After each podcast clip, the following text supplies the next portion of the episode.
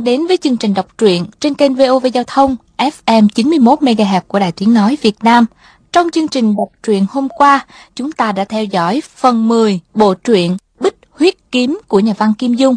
Bây giờ, mời quý vị và các bạn theo dõi phần tiếp theo của bộ truyện này.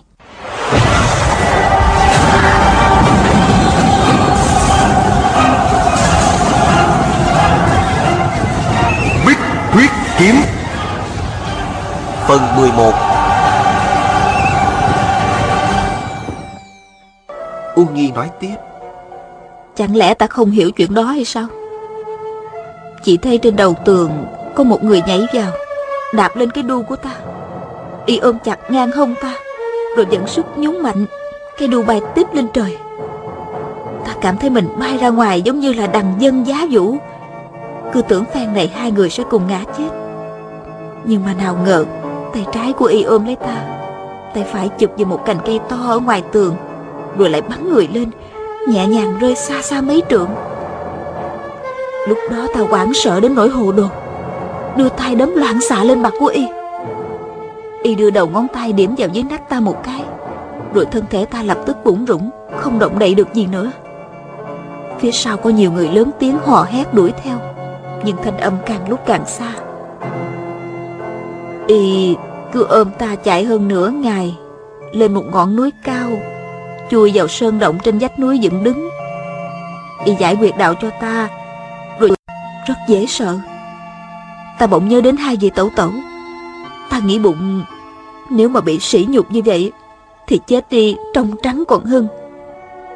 Thế là ta đập đầu vào núi đá. Y nắm lưng ta kéo lại, Nên ta mới không chết, Chỉ để lại một cái sẹo Ở đây. Vừa nói, Bà vừa chỉ vào vết sẹo trên trán của mình. Viên thừa chí thấy vết sẹo đó Bị mái tóc che khuất một phần, Nhưng lộ ra ngoài đến hơn một tấc, Dài đến tận đỉnh đầu. Vết thương lúc đó Đúng là không nhạt. Ôn nghi than thở, Nếu mà ta đập đầu vào đá mà chết, Thì tốt cho y hơn nhiều. Y kéo ta lại một cái, Chính là rước khổ vào mình rồi. Lúc đó, ta ngất xỉu tại chỗ. Khi tỉnh dậy thì trên người có phủ một tấm chăn. Ta đã giật bắn mình, Suýt ngất lần nữa. Nhìn lại thì thấy y phục trên người mình còn rất đàng hoàng. Ta mới yên tâm hơn một chút. Ta đã nghĩ là Chắc là thấy mình tự sát, Cho nên tên ác nhân này đã phát thiện tâm, Cho nên chưa ra tay hãm hại đây mà. Ta nhắm nghiền mắt lại, Không nhìn y. Cũng không dám nghĩ đến những chuyện đang xảy ra. Y sợ ta tự sát nữa, Nên đã canh giữ suốt hai ngày hai đêm, Ngồi bên nói chuyện với ta. Dĩ nhiên là ta không thèm nói gì hết. Y nấu cho ta ăn, Ta cứ khóc, Không ăn bất luận thứ gì hết. Đến sáng ngày thứ tư, Ta đói đến nỗi qua cả mắt. Y có nấu cho ta một chén canh thịt rất là lớn, Nhẹ nhàng dỗ ta uống. Nhưng ta không uống. Rồi, Y đột nhiên túm lấy ta, Bóp mũi ta, Rồi đổ tô canh thịt vào miệng, Ép ta nuốt hơn nửa chén canh. Nhưng mà tay Y vừa buông lỏng, Ta lập tức phun một búng canh vào giữa mặt của Y. Ta muốn chọc Y nổi giận, Chém ta một đao chết đi cho xong, Để khỏi bị bức hiếp rồi bán vào kỹ viện, Khổ sở như hai vị tẩu tẩu. Nhưng mà nào ngờ, Y không giận chỉ mỉm cười Rồi lấy tay áo chùi nước canh trên mặt Y ngẩn ra nhìn ta Không ngớt thở dài Viên thừa chí và Thanh Thanh bất giác nhìn nhau một cái. Thanh Thanh đỏ hẳn mặt lên. Ôn nghi nói tiếp. Đêm đó Y nằm ngoài cửa động Y hỏi ta Ta hát một bài cho cô nghe có được không? Ta đã gắt lên là Không thích nghe. Y mừng đến nỗi nhảy chồm lên rồi nói. Ta cứ tưởng cô đương bị câm Thì ra cũng biết nói. Rồi ta lại mắng là Ai bị câm chứ? Nhưng gặp người xấu thì ta không thèm nói chuyện. Vậy là y không nói chuyện nữa. Mà quan hỷ ngồi hát những khúc sơn ca. Hát đến nửa đêm Tới khi mặt trăng ló lên Y vẫn còn hát Từ nhỏ tới lớn ta sống trong một đại gia. Chưa từng nghe loại sơn ca như vậy. Ôn Nam Dương hét lên. Cô vừa sợ Vừa muốn nghe chứ gì? Ta không đủ kiên nhẫn để nghe cô kể những cái chuyện làm mất thể diện nữa. Nói xong hắn sải bước đi ra khỏi đình. Thanh Thanh nói Nhất định là ba bá đi mắt cái chị Gia Gia rồi. Ôn Nhi đáp Cứ để ông ấy đi mắt Bây giờ ta không cần gì nữa. Thanh Thanh nói. Mama Mama kể tiếp đi. Ôn Nhi lại kể tiếp. Sau đó ta ngủ tiếp đi. Sáng sớm hôm sau tỉnh dậy Không thấy y đâu. Ta muốn trốn về nhà lắm. Nhưng mà sơn động này ở trên đỉnh một ngọn núi cao dốc đứng Không có đường xuống. Chỉ có những người giỏi khinh công như y mới lên xuống được Mãi đến giữa trưa y mới quay lại Mang về cho ta rất nhiều đồ trang sức Vàng bạc, phấn son nữa. Ta không nhận Quẳng hết xuống vực sâu. Nhưng mà y cũng không giận Đến đêm thì lại hát cho ta nghe. Một hôm y đem một mớ gà con Mèo con, rùa con lên đỉnh núi. Y biết ta không nhẫn tâm ném những con vật dễ thương này xuống vực. Suốt ngày y ngồi cạnh ta. Chơi với những con mèo, Đút cho lũ rùa con ăn, Rồi lại hát. Buổi tối ta ngủ trong sơn động, Y không bước vào một bước. Ta thấy y không xúc phạm mình, Cho nên yên tâm hơn, Bắt đầu chịu ăn uống. Trong suốt một tháng ta không thèm nói chuyện, Nhưng y thủy chung vẫn rất dịu dàng, Đối xử hòa nhã với ta. Ngay cả Gia Gia và Má Má cũng không chịu chuộng ta như vậy. Mấy ngày sau, Bỗng nhiên y nhăn mặt, Nhìn ta một cách hung dữ. Lúc đó ta sợ hãi, bật khóc. Y thở ra một hơi, Rồi dỗ ngọt cho ta nín khóc. Đêm hôm đó, Ta nghe tiếng y khóc. Khóc rất thương tâm. Lát sau trời đổ mưa lớn, Nhưng y không vào trong động. Ta đã không nỡ, Gọi y vào sơn động để tránh mưa. Y cũng mặc kệ. Ta đã hỏi là, Tại sao ngươi khóc? Thì y thô lỗ đáp. Ngày mai là ngày dỗ của Gia Gia, Má má, Ca ca, Tỷ tỷ của ta. Hôm đó, Cả nhà ta đã bị gia đình cô hại chết. Dù sao, Thì ngày mai Ta cũng phải giết một người để trả thù. Nhưng bây giờ, Trong nhà cô phòng bị rất nghiêm mật. Lại còn mời Lý Thác Đạo Nhân, phải không động? Và thánh Minh Thiền Sư Ở thập phương tự đến giúp nữa Tuy hai người này rất lợi hại, nhưng chẳng lẽ ta chịu buông tay hay sao? Y vừa nói mà vừa nghiến răng ken két, rồi đội mưa mà chạy xuống núi. Đến xế chiều hôm sau, Y vẫn chưa trở lại. Lúc đó ta có phần nhớ Y, lại mong Y được bình yên trở về. Nghe đến đây, Thanh Thanh lén nhìn viên thừa chí một cái. Xem thử, chàng có khinh rẻ mẹ con mình hay không? Nhưng nàng thấy viên thừa chí vẫn cung kính ngồi yên, chú ý lắng nghe. Nàng bỗng cảm thấy nhẹ nhàng, thở ra một hơi. Ôn nghi lại nói tiếp. Lúc đó trời sắp tối rồi. Thỉnh thoảng ta lại nhìn xuống núi, không biết bao nhiêu lần nữa. Cuối cùng cũng thấy trên đỉnh núi đối diện có bốn người đang rượt đuổi nhau, thân pháp cực nhanh. Ta cố gắng nhìn kỹ. Người đầu tiên quả nhiên là y. Đuổi theo y là một đạo sĩ Một hòa thượng Và người thứ tư là gia gia của ta. Y cầm kim xà kiếm Một mình đánh với ba người Vừa đánh vừa chạy. Được một hồi thì hòa thượng dùng thiền trượng Quét ngang đầu y. Thấy y không có đường tránh né Ta lo lắng trong lòng lắm. Bất giác kêu lớn. Nào ngờ, Y hoành kim sa kiếm trở lại, Chặt đứt một khúc thiền trượng của hòa thượng đó. Gia Gia ta nghe tiếng kêu, Quay lại nhìn thấy ta. Bèn không đánh nữa mà chạy về hướng ngọn núi này. Y Y lộ vẻ lo lắng, Suốt hai chiêu kiếm ép hòa thượng và đạo nhân kia lùi lại, Rồi đuổi gấp theo. Bây giờ thì Gia Gia của ta chạy trước, Y chạy giữa, Một tăng một đạo chạy sau cùng. Chẳng bao lâu, Bốn người đã chạy xuống thung lũng. Y đuổi kịp Gia Gia, Cố cản trở không để ông ấy chạy tới ngọn núi này. Đánh được mấy hiệp, Thì một tăng một đạo đã đuổi tới nơi. Gia Gia được rảnh tay, Lại trèo lên ngọn núi ta đang đứng. Bốn người vừa đánh vừa rượt đuổi nhau, Chốc lát thì đến nơi. Lúc đó ta thật sự vui mừng, Gọi lớn, Gia Gia, Mau mau đến đây. Lúc đó, Y giống như người điên, Nhảy sổ tới suốt liền ba chiêu kiếm, Ép Gia Gia lùi lại. Gia Gia đánh không lại Y, Sắp gặp nguy thì hai người tăng đạo đến giải dây. Gia Gia hồ lớn là, A Nghi, Ngươi sao rồi? Ta đáp, còn không sao, Gia Gia yên tâm đi. Gia Gia ta nói, Được, Để ta xử lý xong tình gian tặc này rồi nói chuyện. Rồi ba người lại dây y vào giữa. Lúc đó Đạo nhân mới lớn tiếng nói Kim xà la quân Phái không động chúng ta không thù không oán với các hạ. Chỉ vì thấy các hạ quá đáng Nên mới đứng ra giảng hòa. Ta không muốn giúp bên nào. Nếu các hạ đồng ý dừng tay lại Từ nay về sau không kiếm chuyện với nhà họ ôn nữa Thì vụ này có thể chấm dứt ở đây.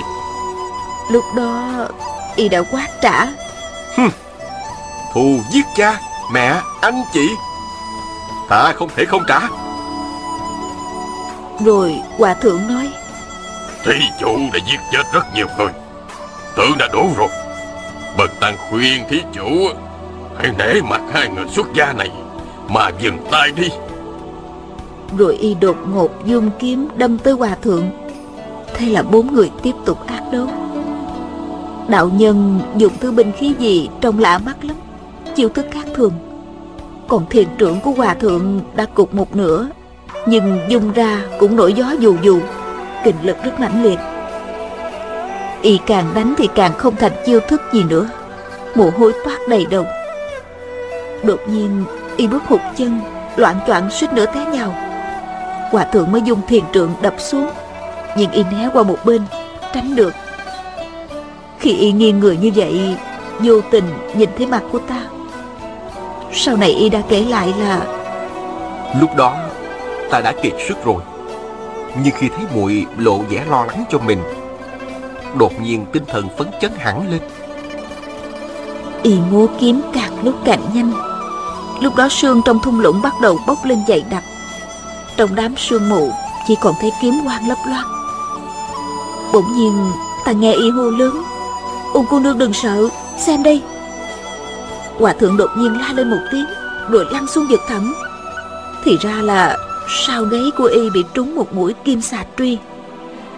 Gia gia của ta và đạo nhân đều giật mình kinh hãi. Thừa lúc y phóng kiếm đâm vào gia gia của ta, Đạo nhân tập kích sau lưng. Y bỗng quát lên một tiếng, Đưa ngược hai ngón tay trái ra phía sau, Đâm vào cặp mắt của đạo nhân. Đạo nhân vừa cúi đầu xuống, Thì y dùng kiếm quét ngang qua Trúng vào giữa lưng. Thế là đạo nhân bị chặt thành hai khúc. Thanh Thanh nghe sợ hãi la lên một tiếng. Ôn nghi kể tiếp. Y thu kiếm về Đâm tới da da của ta. Già già thấy hai tay trợ thủ cao cường Liên tiếp bị giết. Hoảng sợ đến nỗi kinh tâm động phách. Cương trượng của người mỗi lúc một dụng về chậm chạp. Ta liền chạy ra khỏi động La lên Dừng tay lại, dừng tay lại. Y vừa nghe đã dừng tay lại ngay. Ta mới nói Đây là phụ thân của ta. Y giận dữ nhìn Gia Gia một cái Rồi bảo Đi đi Ta tha mạng ông. Gia Gia cũng lộ vẻ bất ngờ. Quay lưng đi ngay. Ta suốt ngày chưa được ăn gì hết Lại phải chứng kiến trận đấu kinh hồn vừa rồi khi thấy y tha bạn Gia Gia, Ta mừng quá. Rồi đột nhiên loạn choạng té xuống. Y vội chạy tới, Đỡ ta dậy. Ta nhìn qua gia y ra ngoài, Thấy vẻ mặt Gia Gia đầy sát khí. Rồi Gia Gia đột nhiên Đưa cương trượng lên, Nhằm đánh vào sau gáy của y. Y thì đang chăm chú xem ta có bị thương hay không. Hoàn toàn không đề phòng Gia Gia đánh lén. Ta nhịn không được, Bất giác la lên cẩn thận. Y lập tức nghiêng người. Nhưng chỉ né được cái đầu Đưa lưng hứng lấy phát trượng Rồi y quay lại Giật lấy cương trượng quẳng xuống vực sâu Đưa song chưởng lên định đánh ra. Gia Gia biết mình không đỡ nổi Nhắm mắt chờ chết. Thì bỗng nhiên y quay lại Nhìn ta một cái Thở dài rồi nói. Hey, Ông mau rời khỏi đây đi. Kẻo ta đổi ý Lại không tha cho ông nữa đâu. Gia Gia của ta vội vã bỏ chạy xuống núi. Lưng của y bị cương trượng đả thương rất nặng. Gia Gia vừa đi khuất Y đã ọe ra một ngụm máu tươi Phùng ướt cả ngực áo của ta. Thanh Thanh hừ một tiếng rồi nói Già già không còn biết thể diện là gì nữa. Quang Minh chính đại đánh nhau không lại Lén hạ độc thủ sau lưng. Ôn Nhi thở dài rồi nói tiếp Đúng ra thì y là đại cường nhân, Giết liên tiếp mấy chục mạng trong gia đình ta. Nhưng khi thấy y bị bao vây, Bị tấn công, Bị ám toán, Ta không nén nổi lòng mình, Hướng về y. Đúng là quan nghiệt từ kiếp trước. Y lão đạo bước vào trong động, Lấy thuốc trị thương ra uống Lại ẻ ra rất nhiều máu tươi. Ta sợ quá, Chỉ biết khóc chứ không làm gì được hết. Bị thương nhưng mà thần sắc y lại vui vẻ. Y hỏi ta Ai Ai làm gì cô nương mà khóc? Ta đã vừa khóc vừa nói Người bị thương nặng đến như thế này. Y mỉm cười hỏi ta Cô nương vì ta mà khóc đó sao? Ta đã không nói gì được. Ta vừa đau lòng Vừa khó xử Hồi lâu, Y mới nói. Từ khi cả nhà ta bị lục thúc của cô hại chết, Chưa có ai quan tâm đến ta. Hôm nay ta giết được một ông anh họ của cô. Tổng số đã 40 người rồi. Lẽ ra còn phải giết 10 người nữa. Nhưng trừ vào chỗ nước mắt của cô, Từ nay ta sẽ dừng tay. Lúc đó ta chỉ biết khóc mà thôi. Y lại nói Nữ nhân trong gia đình cô Ta cũng không hại nữa. Để vết thương lành rồi Ta sẽ đưa cô về nhà. Lúc đó ta không lý giải được cảm xúc của mình như thế nào. Nhưng thấy y hứa là không giết người nữa Đã là tốt lắm rồi. Vì vậy mà mấy ngày sau Ta nấu canh nấu cơm Quan tâm phục vụ cho y Y thỉnh thoảng lại có phun máu ra. Có lúc nửa mê nửa tỉnh Luôn mộm kêu má má. Có một hôm Suốt ngày y hết hôn mê Lại nói lãm nhảm mãi đến xế chiều. Ta thấy không làm gì được nữa Khóc đến nỗi mắt sưng dụ lên. Y đột nhiên mở mắt ra mỉm cười rồi nói. Không sao Ta không chết đâu. Hai ngày sau Quả nhiên y dần dần bình phục. Sau này y nói với ta Hôm đó trúng một đòn cương trượng. Lẽ ra ta không sống nổi nữa. Nhưng sau khi ta chết Mùi bị nhốt trên đỉnh núi cao Không thể leo xuống. Người nhà mùi lại sợ ta Mà không dám đến tìm. Mùi chắc chắn phải chết đói. Vì nghĩ đến muội Mà ta còn cố sống. Thanh Thanh nói xen vào. Má má Phụ thân đối với má má Rất tốt Rất có lương tâm. Nói xong nàng dần dữ nhìn viên thừa chí. Mặt chàng nóng bừng lên Rồi quay đầu đi. Không dám để ánh mắt mình chạm vào ánh mắt nàng nữa. Ôn nghi lại nói tiếp. Thân thể của y dần dần hồi phục Kể lại rất nhiều chuyện hồi nhỏ. Được cha mẹ cưng chiều như thế nào Anh chị yêu mến ra sao? Có lần y bệnh Mẹ của y ngồi bên giường y Ba ngày ba đêm không ngủ. Vậy mà chỉ trong một đêm, Gia đình của y bị lục thúc giết sạch. Còn người này tuy thủ đoạn có tàn độc, Nhưng khi kể đến người thân của mình, Thì ngữ khí lại rất lương thiện, Hiền hòa. Y lại lấy ra một cái yếm màu đỏ có thêu hoa cho ta xem. Nói là mẹ thêu hồi mới thôi nuôi. Kể đến đây ôn nghi lấy trong ngọc ra Một cái yếm của trẻ nít. Đặt lên bàn Viên thừa chí thấy cái yếm này may bằng đoạn đỏ Theo một đứa bé mập mạp đang ngủ trên một tàu lá chuối. Đứa bé mập mạp sống động, trông rất dễ thương. Mũi theo tinh tế. Có thể thấy khi theo cái yếm này, người mẹ đã dồn hết tình yêu con vào đó. Viên Thừa Chí từ nhỏ đã mất cha mẹ. Khi nhìn cái yếm, chàng nghĩ đến thân phận mình, không nén nổi chua xót trong lòng. Ôn Nhi nói tiếp. Y thường hát những khúc sơn ca cho ta nghe. Lại lấy gỗ khắc thành chó con, ngựa con, búp bê cho ta chơi. Cứ nói là ta giống như trẻ nít, chẳng hiểu biết gì.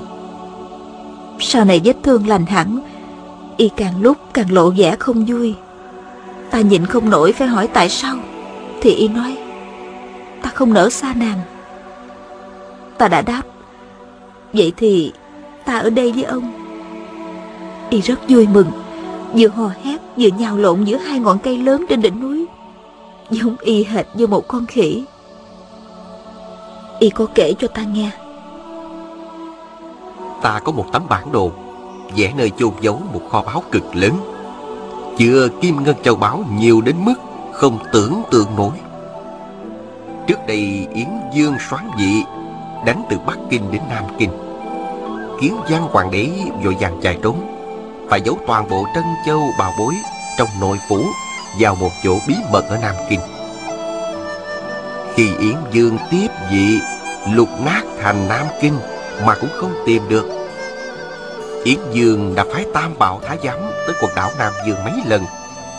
Một là để điều tra tung tích kiến văn hoàng đế. Hai là để tìm kiếm số châu báu này. Viên thừa chí thầm nghĩ. Thì ra tấm bản đồ giấu trong kim xà bí kíp là bản đồ kho báu đó. Ôn Nhi nói tiếp. Y nói là thành tổ hoàng đế suốt đời không tìm được tấm bản đồ Thế mà mấy trăm năm sau, Y lại tình cờ có được Đại thù Y đã báo, Y phải đi tìm kho báu này Sau khi tìm được, Sẽ đến đón ta Bây giờ Y tạm đưa ta về nhà trước Kể đến đây, Giọng bà khẽ hẳn đi. Y đã không nỡ rời ta. Thật ra, Trong lòng ta cũng có phần không nỡ. Nhưng nhưng ta không thể tùy tiện đi theo y như vậy. Sau khi ta về nhà, Mọi người không coi ta ra gì cả. Ta đã rất giận dữ. Họ đã không đủ bản lãnh bảo vệ con gái nhà mình. Vậy mà khi ta trở về thanh bạch Mọi người lại kéo đến sỉ nhục ta. Nhưng ta cứ mặc kệ Không nói gì đến họ. Thanh Thanh nói Đúng lắm Má má có làm gì sai đâu. Ôn Nghi lại nói tiếp Ta ở nhà đợi mất ba tháng Rồi một đêm Đột nhiên nghe dưới cửa sổ có tiếng hát. Ta vừa nghe là biết ngay y đến. Ta liền mở cửa sổ cho y vào Hai người gặp nhau, Mừng mừng, rỡ rỡ. Đêm đó, Ta trao thân cho y, Nên con đứa bé này. Đó là do ta tình nguyện. Mãi đến bây giờ, Vẫn không hối hận chút nào. Người ta nói là y cưỡng bức ta, Nhưng không phải như vậy. Thành Nhi, Phụ thân của con Đối xử với mama rất tốt. Chẳng những ông ấy yêu thương, Mà còn tôn trọng má má. Thủy chung ông ấy chưa làm trái ý má má lần nào. Viên thừa chí âm thầm tháng phục dụng khí của bà. Nghe nhắc đến mối tình thâm hậu Bất giác trong lòng chàng nảy ra mối cảm thông.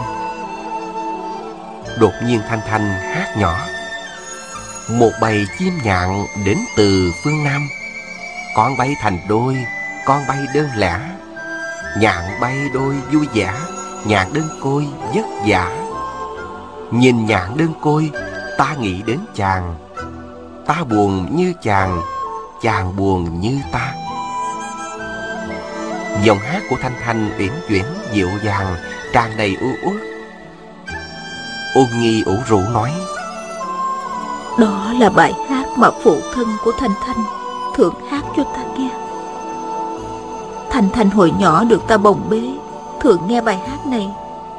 Nó nghe mãi Quả nhiên đã thuộc mấy khúc. Viên thừa chí nói Lúc đó chắc hạ tiền bối đã tìm được kho tàng rồi. Ôn nghi đáp Y nói là chưa tìm được Nhưng mà đã có chút manh mối. Chỉ vì lúc nào cũng nhớ ta Cho nên không muốn vì tìm kho báu mà đến trễ.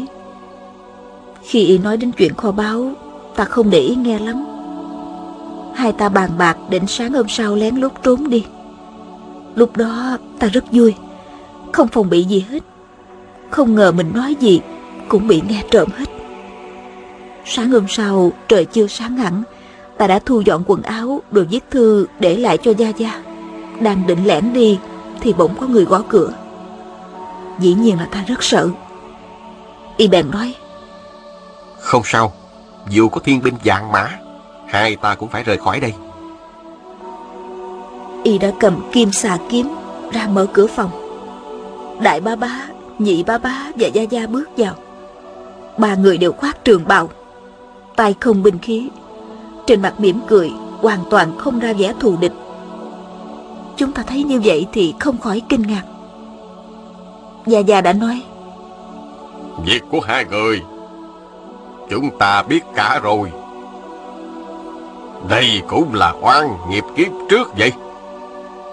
Lần trước Người không giết ta Ta đã hiểu rồi. Từ nay về sau Chúng ta kết thành thân thích Quyết không động đau thương nữa. Y tưởng Gia Gia sợ mình tiếp tục giết người Cho nên nói Ông yên tâm Ta đã hứa với lệnh tiểu thư từ lâu rồi Không làm hại gia đình ông nữa. Gia Gia của ta nói Nhưng lén lúc trốn đi như vậy Thì không được Ngày mai phải cưới gã đàng hoàng. Bái đường nghiêm chỉnh. Y đã lắc đầu không tin. Gia Gia của ta bèn nói.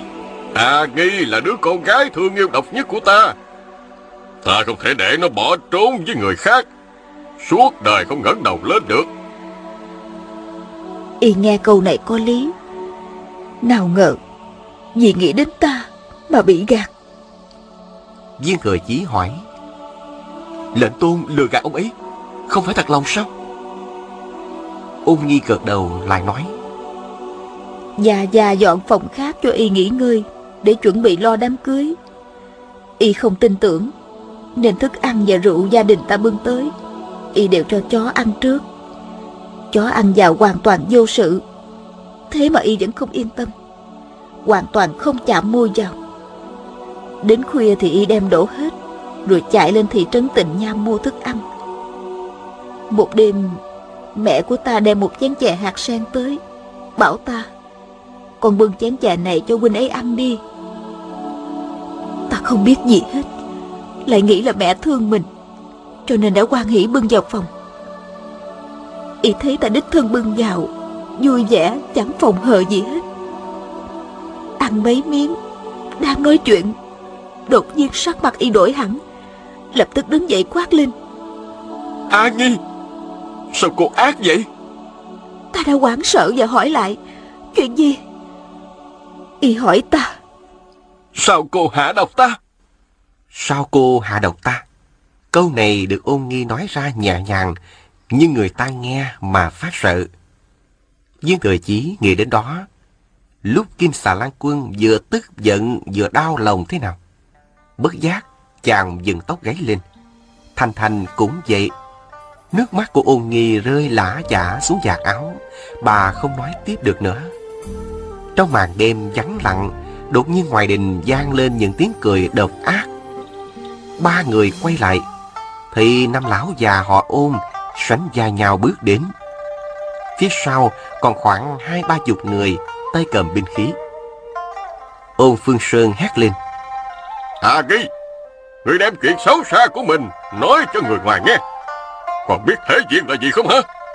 Ôn Nhi đỏ mặt lên, muốn trả lời ngay, nhưng bà cố nén Quay lại bảo thừa chí. 19 năm nay Ta chưa nói một câu nào với Gia Gia. Từ nay về sau Ta cũng không nói chuyện với ông ấy. Ta không muốn ở trong nhà họ ôn này từ lâu rồi. Nhưng đã có Thanh Thanh Nên chẳng đi đâu được Hơn nữa Ta vẫn mong y chưa chết Sẽ có ngày đến đây tìm ta. Nếu ta rời khỏi đây Thì làm sao y tìm ta được? Bây giờ y đã chết rồi. Ta không còn gì phải lo lắng nữa. Ta không sợ họ. Viên tướng công có sợ họ không? Viên thừa chí chưa kịp trả lời Thanh Thanh đã cướp lời. Nhất định là thừa chí đại ca không sợ. Ôn Nhi nói tiếp Được. Vậy ta kể tiếp. Bà tiếp tục nói lớn tiếng. Lúc đó ta khóc òa lên. Không biết nói gì Làm gì cho phải. Đột nhiên cửa phòng bị đá bật ra. Rất nhiều người cầm đau thương ùa vào trong. Bà chỉ ra ngoài đình mà nói. Lúc đó Chính là những người này đứng ở cửa phòng. Họ Họ đều nắm sẵn ám khí Dù sao Gia Gia đối với ta cũng còn chút xíu tình phụ tử. Gia Gia đã kêu gọi. Hà Nghi ra đây. Ta biết. Họ chỉ đợi ta ra ngoài Là lập tức phong ám khí vào. Gian phòng nhỏ xíu Y trốn vào đâu được? Ta la lên. Ta không ra. Muốn giết thì giết cả hai cùng lúc đi. Ta đứng cản trước mặt Y. Trong lòng chỉ có một ý niệm. Phải hứng hết ám khí cho chàng Không để bọn ác nhân làm hại chàng. Y đang ngồi trên ghế Chào mày suy nghĩ. Tưởng ta cố ý hạ độc. Vì thương tâm Nên không muốn phản kháng gì nữa. Nghe ta nói như vậy Đột nhiên y nhảy chồm dậy Mừng rỡ hỏi. Muội không biết trong chén chè hạt sen này có thuốc độc đúng không? Ta bưng cái chén đó lên. Thấy trong chén còn một ít nước chè. Vừa dốc vào miệng vừa nói muội sẽ không chết với huynh. Y dãy tay đánh rơi cái chén Nhưng ta đã uống rồi. Y mỉm cười nói Được Hai ta chết chung Tuyệt diệu. Rồi Y quay lại mắng Các người lén hạ độc Dùng thủ đoạn đê tiện như vậy Không biết xấu hổ hay sao? Lúc đó đại bá bá giận dữ nói Ai hạ độc? Ai mà hạ độc? Thì không phải anh hùng hảo hán Người vẫn tự coi mình là bản lĩnh cao siêu. Hãy ra đây tỷ đấu một phen. Y nói, Được. Rồi lập tức xông ra, Lấy một đánh năm. Đúng là trong chè hạt sen, Không có thuốc độc, Nhưng có túy tiên mật, Thuốc gia truyền của nhà họ ung. Chỉ uống vào một chút Là từ từ mất hết sức lực. Ngủ sai như chết, Một ngày một đêm mới tỉnh dậy được. Những người này không dùng thuốc độc để hại chết y. Chỉ muốn đánh thuốc mê để tự tự hành hạ. Họ Họ thật là anh hùng hảo hán. Nói đến đây ngự khí của ôn nghi Đầy vẻ oán hận. Nhưng tính cách bà rất dịu dàng, Không biết nói những lời ác độc Để mắng chửi người khác. Ôn Phương Thi ở ngoài đình lớn tiếng quát lên. Con tiện nhân vô sĩ này Lẽ ra đã chết từ lâu rồi. Chúng ta nuôi nó mãi đến ngày hôm nay Nó lại lấy oán trả ơn như vậy. Thanh Thanh nói Đúng là mẹ con ta đã ăn mười mấy năm cơm gạo trong nhà họ ôm này. Nhưng mà Tứ Gia Gia Hai năm nay Ta đã tìm được rất nhiều kim ngân châu báu cho ông. Cho dù một trăm đời người cũng không ăn hết được. Mẹ con ta mắc nợ nhà họ ôm này bao nhiêu Trả sạch hết rồi. Ôn Phương Đạt không muốn dạch xấu cho người xem lưng nữa Bèn quát lên. Nè Họ viên kia Người dám đấu với năm lão già này không? Hai hôm trước Viên Thừa Chí còn nể mặt họ là trưởng bối của Thanh Thanh Nên đối xử rất lễ phép. Bây giờ đã nghe ôn nghi kể lại những chuyện hiểm độc của nhà này Chàng không nén nổi mối phẫn hận trong lòng nữa Bèn quát trả Hừm Đừng nói là năm người. Dù có tới mười người Ta cũng không sợ. Ôn nghi cười nhạt rồi nói. Đêm hôm đó Năm anh em họ liên thủ đánh một mình y. Lẽ ra y vẫn chống đỡ được. Nhưng vì đã uống túy tiên mật Nên càng đánh tay chân càng bủng rủng. Năm anh em họ đã luyện xong ngũ hành trận. Khi đánh nhau phối hợp chặt chẽ Năm người như một Nghe đến ba chữ, Ngũ hành trận, Đột nhiên viên thừa chí nhớ lại kim xà bí kiếp Đã nói tường tận về cách phá ngũ hành trận. Chàng đột nhiên hiểu hết. Thì ra là thế. Ôn Phương Sơn hét lên. Ngươi ăn cháo đá bát, Tiết lộ bí mật gia truyền. Ôn nghi mặc kệ cha hét gì thì hét, Vẫn kể với viên thừa chí. Y đã rất ráng sức, Cố bao mau đánh ngã một trong năm người Để phá ngũ hành trận. Nhưng mỗi lúc Y một thêm choáng váng, Bước chân lão đảo. Lúc đó, Ta đã kêu lên, Huynh chạy trốn nhanh lên Mùi vĩnh viễn không phụ huynh đâu. Bà kể ra câu này bằng một giọng thảm khốc. Có lẽ hệt như tiếng kêu đêm ấy Thanh Thanh hoảng sợ la lên. Mama Thừa chí nói Bá mẫu về phòng nghỉ ngơi đi. Tiểu Điệt nói chuyện với các vị gia gia và bá bá một lát. Sáng mai sẽ đến thăm bá mẫu. Ôn nghi nắm tay chàng kéo lại la lên. Không Không. Lòng ta đã quất ức 19 năm nay rồi. Đêm nay phải nói ra kỳ hết Viên tư công. Tư công nghe ta nói hết đã. Viên thừa chí nghe thấy giọng bà đã pha nước mắt Bèn gật đầu đáp. Tiểu Điệt xin nghe tiếp. Ôn nghi vẫn nắm chặt tay áo chàng không thả Rồi kể tiếp. Họ muốn lấy mạng của y Nhưng họ còn muốn phát tài hơn. Vì vậy Họ chỉ đánh cho y bị thương không gượng nổi Té ngã xuống đất rồi bắt lấy Ta phóng lên người y. Nhưng không biết vị thúc bá nào dung cước đá ta ra. Họ ép y giao ra tấm bản đồ vẽ kho báu. Y nói Bản đồ không ở trên người. Ai giỏi Thì theo ta mà lấy. Họ đã lục lọi trên người y tỉ mỉ. Quả nhiên không có bản đồ. Họ đều thấy khó xử. Nếu thả y ra Khi thuốc mê tan hết Thì không ai chế ngự được y nữa nhưng nếu giết y đi, Thì kho báu đó vĩnh viễn không lọt vào tay mình. Cuối cùng, Chính gia gia của ta đưa ra ý kiến cao minh. Cao minh lắm. Không phải hay sao? Lúc ấy y hôn mê ngất xỉu, Ta cũng nằm bất tỉnh trên người y.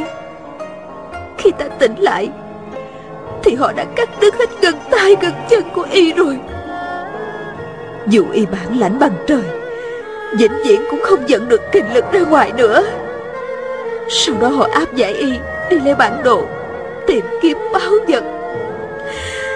Cao minh lắm Phải không? Thấy ánh mắt ôn nghi tán loạn Hơi thở gấp rút. Thần trí có vẻ bất thường Viên thừa chí bèn khuyên. Ba mẫu Ba mẫu về phòng nghỉ đi. Ôn nghi nói Không Tướng công mà đi khỏi đây.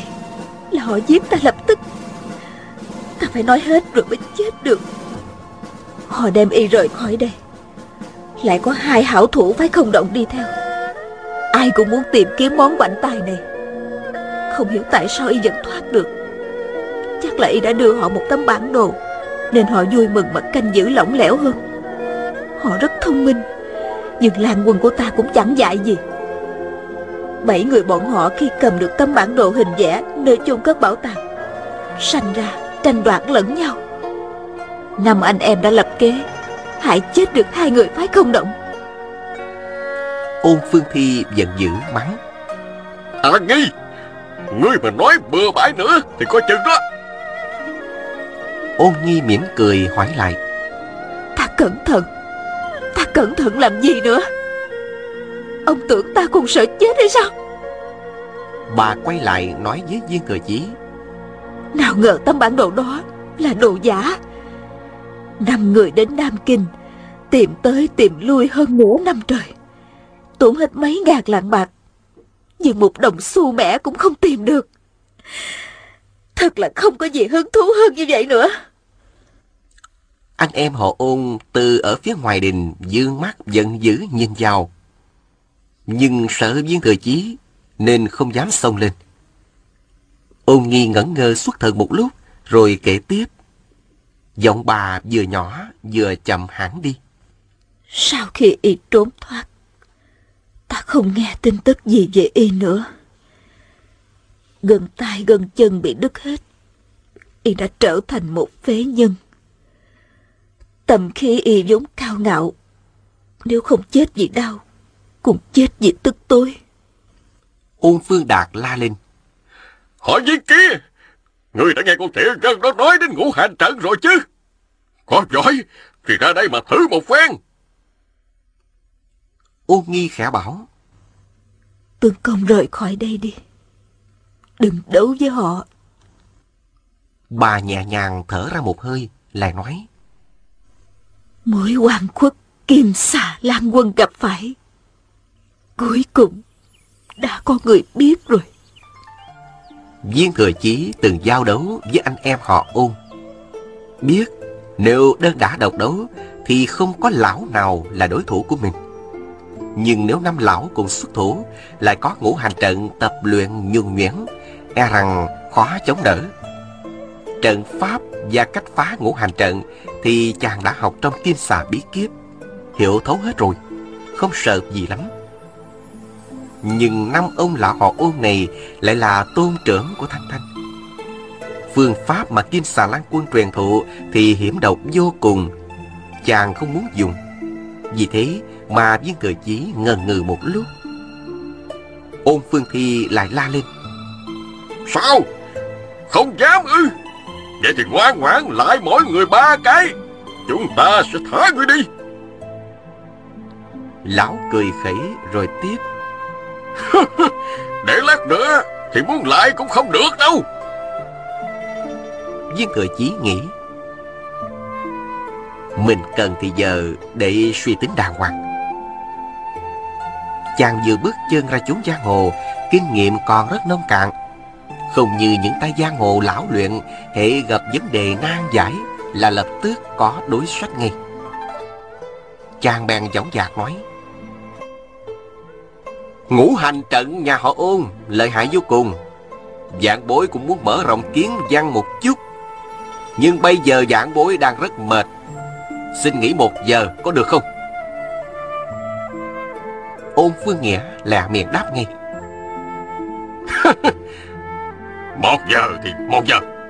Dù ngươi nghĩ tới mười giờ nửa tháng Cũng không thoát được đâu.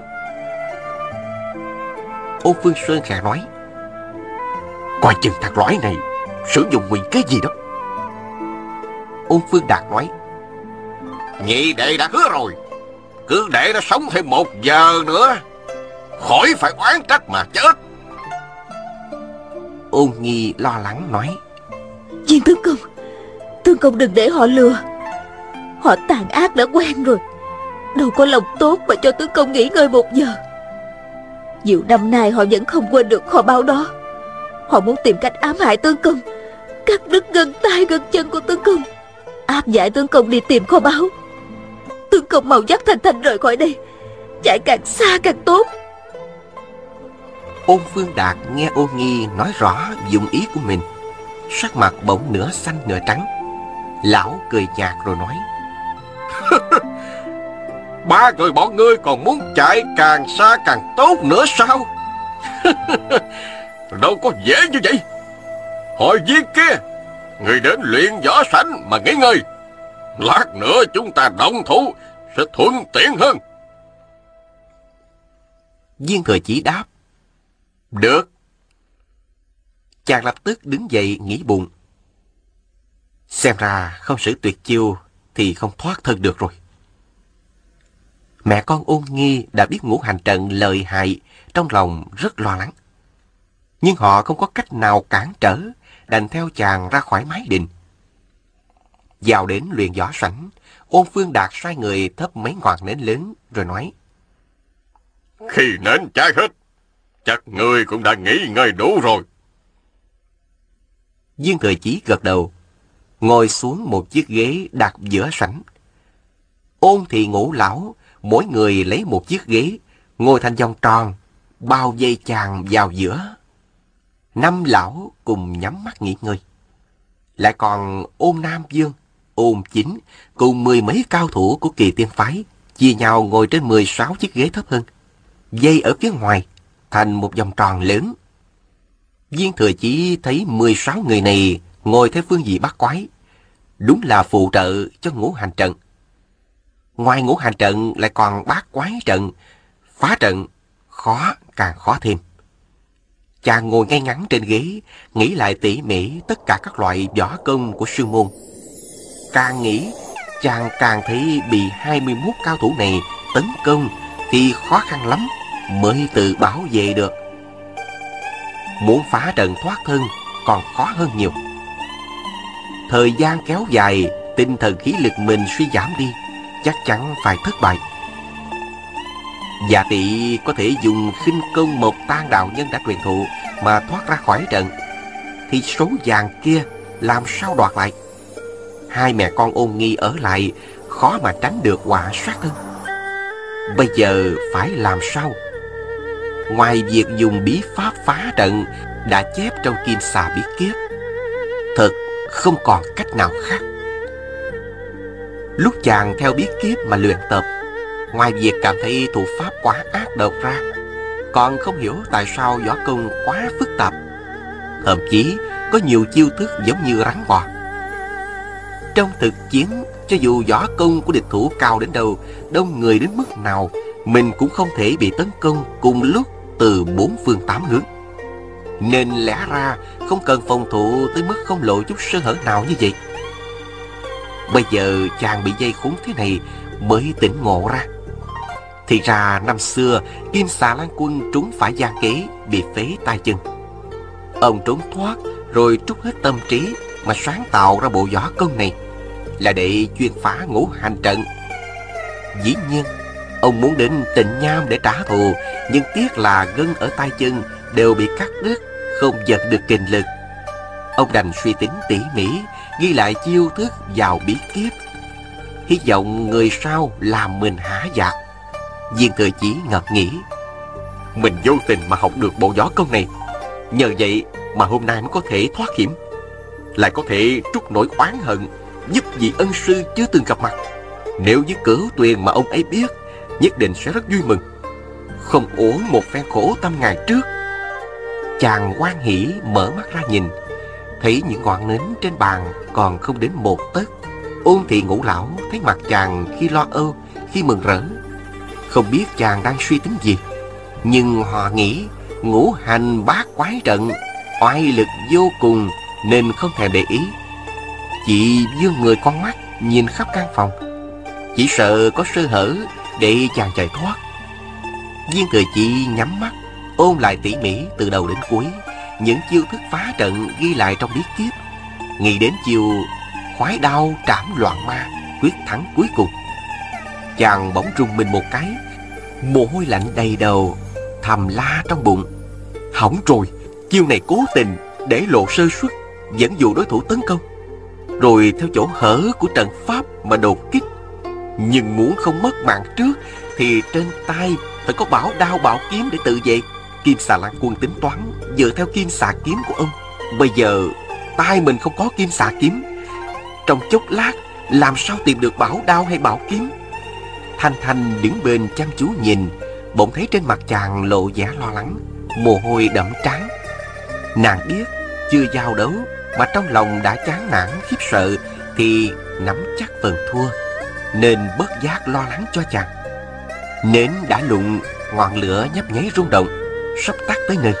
Viên thời chí vẫn chưa nghĩ ra phương pháp phá trận, Càng lo lắng hơn. Ngay lúc đó, Một đứa A Hoàng bưng một chén trà tới, Lên tiếng. Tướng công, Xin dùng chén trà đường này. Chàng vốn đã khát nước từ lâu, Bây giờ tâm trí dồn hết về việc Làm sao tìm được bảo kiếm để dùng. Nên nghe mời trà Là chàng nhận ngay. Mơ hồ đặt lên môi, Mở miệng định uống. Đột nhiên, tay chàng rung động một cái, Chén trà bị một mũi tù tiện đánh trúng, Rơi loãng choảng rồi nát dụng Thời chí nhìn lại Thấy tay của Thanh Thanh chưa kịp thu về, Biết mũi tên này do nàng phát ra. Chàng kinh hãi trong lòng, Thầm la lên. Nguy hiểm quá, Sao mình hồ đồ như thế? Không đề phòng họ cho uống túy tiên mật gì gì đó. Ôn phương ngộ thấy quỷ kế của mình Bị Thanh Thanh lật tẩy, Giận dữ không sao nhìn được. Lão ngoác mồm ra thoá mạng Con bà đó Đẻ ra một đứa con gái đế tiện Ăn cháo đá bát như vậy. Đúng là tổ tông nhà họ ôn là không tích đức rồi. Miệng lưỡi Thanh Thanh quyết không chịu thua người khác Nàng nói ngay. Ê ê ê ê Tổ tông nhà họ ôn tích đức nhiều lắm chứ. Sửa cầu nè Làm đường cứu tế người nghèo Việc tốt nào cũng làm hết á. Lại còn không cướp của Không giết người Không phóng quả Tuyệt đối không gian giam bắt cóc Ôn Phương Ngộ giận dữ Nhảy chồm lên định đánh. Ôn Phương Đạt vội cản. Ngũ đệ khoan đã. Cẩn thận thằng lõi này. Thì ra lúc này Mặt mày viên cờ chí rạng rỡ hẳn lên. Mỗi tù tiễn của Thanh Thanh Đã nhắc chàng nghĩ đến chuyện dùng ám khí. Nhìn thấy mấy ngọn nến chập chờn Hai ngọn đã tắt ngấm. Chàng bèn đứng dậy lên tiếng. Được rồi. Xin các vị chỉ giáo Lần này phân thắng bại xong thì sao? Ôn Phương Đạt nói. Nếu người thắng Thì cứ đem số vàng đó đi. Nếu người không thắng Thì không cần phải nói nhiều. Viên thừa chỉ biết Nếu mình thua Thì dĩ nhiên tính mạng không giữ được. Chàng chỉ sợ Nếu mình thắng Thì họ tìm cách cài chối Bèn nói. Các vị hãy đem vàng ra đây Phá trận xong là dạng bối lấy đi ngay. Ôn thì ngũ lão thấy chàng kề cận cái chết Mà còn nói cứng Nghĩ bụng. Cao thủ như kim xà lan quân Còn bị ngũ hành trận nhà họ ôn bắt được. Bây giờ chúng ta thêm mười mấy năm trời chuyên tâm nghiên cứu Sáng tạo thêm bát quái trận để phụ trợ Thì làm sao người trốn nổi? Trận thế này họ đã luyện rất thuần thục Đối phó với ba bốn chục hảo thủ Vẫn còn thừa sức đây quả là bảo vật trấn phái của kỳ tiên phái Rất ít khi sử dụng để khỏi bị người khác biết chỗ lời hại Lần này chỉ vì viên thừa chí, võ công quá cao Năm anh em, Người nào cũng mang tuyệt kỹ Mà thảm bại trong vòng hai chiêu ba thức Năm lão họ ôn chỉ còn cách đem bản lãnh trấn sơn này ra sử dụng. Không hơi đầu mà nghĩ đến chuyện người khác nói mình lấy đồng hiếp yếu. Ôn Phương Đạt gọi gia nhân thay nến, rồi bảo Thanh Thanh. Đem vàng ra đây. Thanh Thanh hối hận nghĩ. Biết trước như thế này Đem trả vàng cho huynh ấy là xong rồi Bây giờ nàng muốn trả cũng không kịp nữa. Bèn xách cái bao đựng đầy vàng vào luyện võ sảnh đặt lên bàn. Nàng nghĩ đến viên thời chí đang gặp nguy hiểm thế này mà vẫn không quên đoạt lại vàng cho An Tiểu Huệ. Bất giác, cơn tức giận lại nổi lên. Ôn Phương Đạt dùng tay trái, quét qua cái bàn, hất cái bao đựng vàng ra. Liên tiếp, những tiếng loảng xoảng, mấy chục thỏi vàng rải đầy mặt đất, sáng lóe cả mắt. Lão cười nhạt nói. Nhà họ ôn tuy nghèo Nhưng chừng đó vàng Chưa đủ để vào trong mắt đâu Họ viên kia nếu người có bản lãnh phá được ngũ hành trận, Thì cứ việc lấy đi. Nghe lão lớn tiếng, Mọi người đều rút binh khí ra, Dây chặt viên thừa chí. Viên thừa chí bỗng giật mình nghĩ bụng. Ngay cả trên mái nhà, Họ cũng bố trí rồi. Vậy thì trận pháp này làm sao quá giải được? Nhưng chàng bỗng nghe ôn phương thi la lên. Trên nhà có người kìa Ai ở trên đó Mau xuống đây gặp ta Trên mái nhà có người vừa cười ha hả vừa đáp Nam vị lão gia Vinh mộ đến chịu tội đây Hai mươi mấy người vừa reo hò vừa nhảy xuống Người đầu tiên chính là ban chủ Du Long Bang, Dinh Thái. Viên thừa chí lập tức nhà nhõm. Chàng nhìn Thanh Thanh một cái. Thấy nàng hơi đổi sắc mặt, khẽ cắn môi. Ôn Phương Đạt hỏi. Ờ, lão Vinh nửa đêm quan làm thể xác. Có gì chỉ giáo không? ấy chà, lữ thất tiên sinh cũng đến rồi. Vừa nói, lão vừa chắp tay chào ông lão đứng phía sau Dinh Thái. Ông lão đó trả lễ rồi nói. Thì ra các vị huynh đệ đều khỏe mạnh cả. Đã lâu năm chúng ta không gặp mặt nhau. Quý vị và các bạn thân mến, chúng ta vừa theo dõi phần 11 bộ truyện Bích Huyết Kiếm của nhà văn Kim Dung. Mời quý vị và các bạn theo dõi phần tiếp theo của bộ truyện này sẽ được phát sóng vào chương trình đọc truyện ngày mai. mời góp ý cho chương trình, quý vị và các bạn hãy gửi vào hộp mail điện tử đọc truyện vovavonggmail.com. Đến đây thì nhóm thực hiện chương trình xin phép nói lời chào tạm biệt.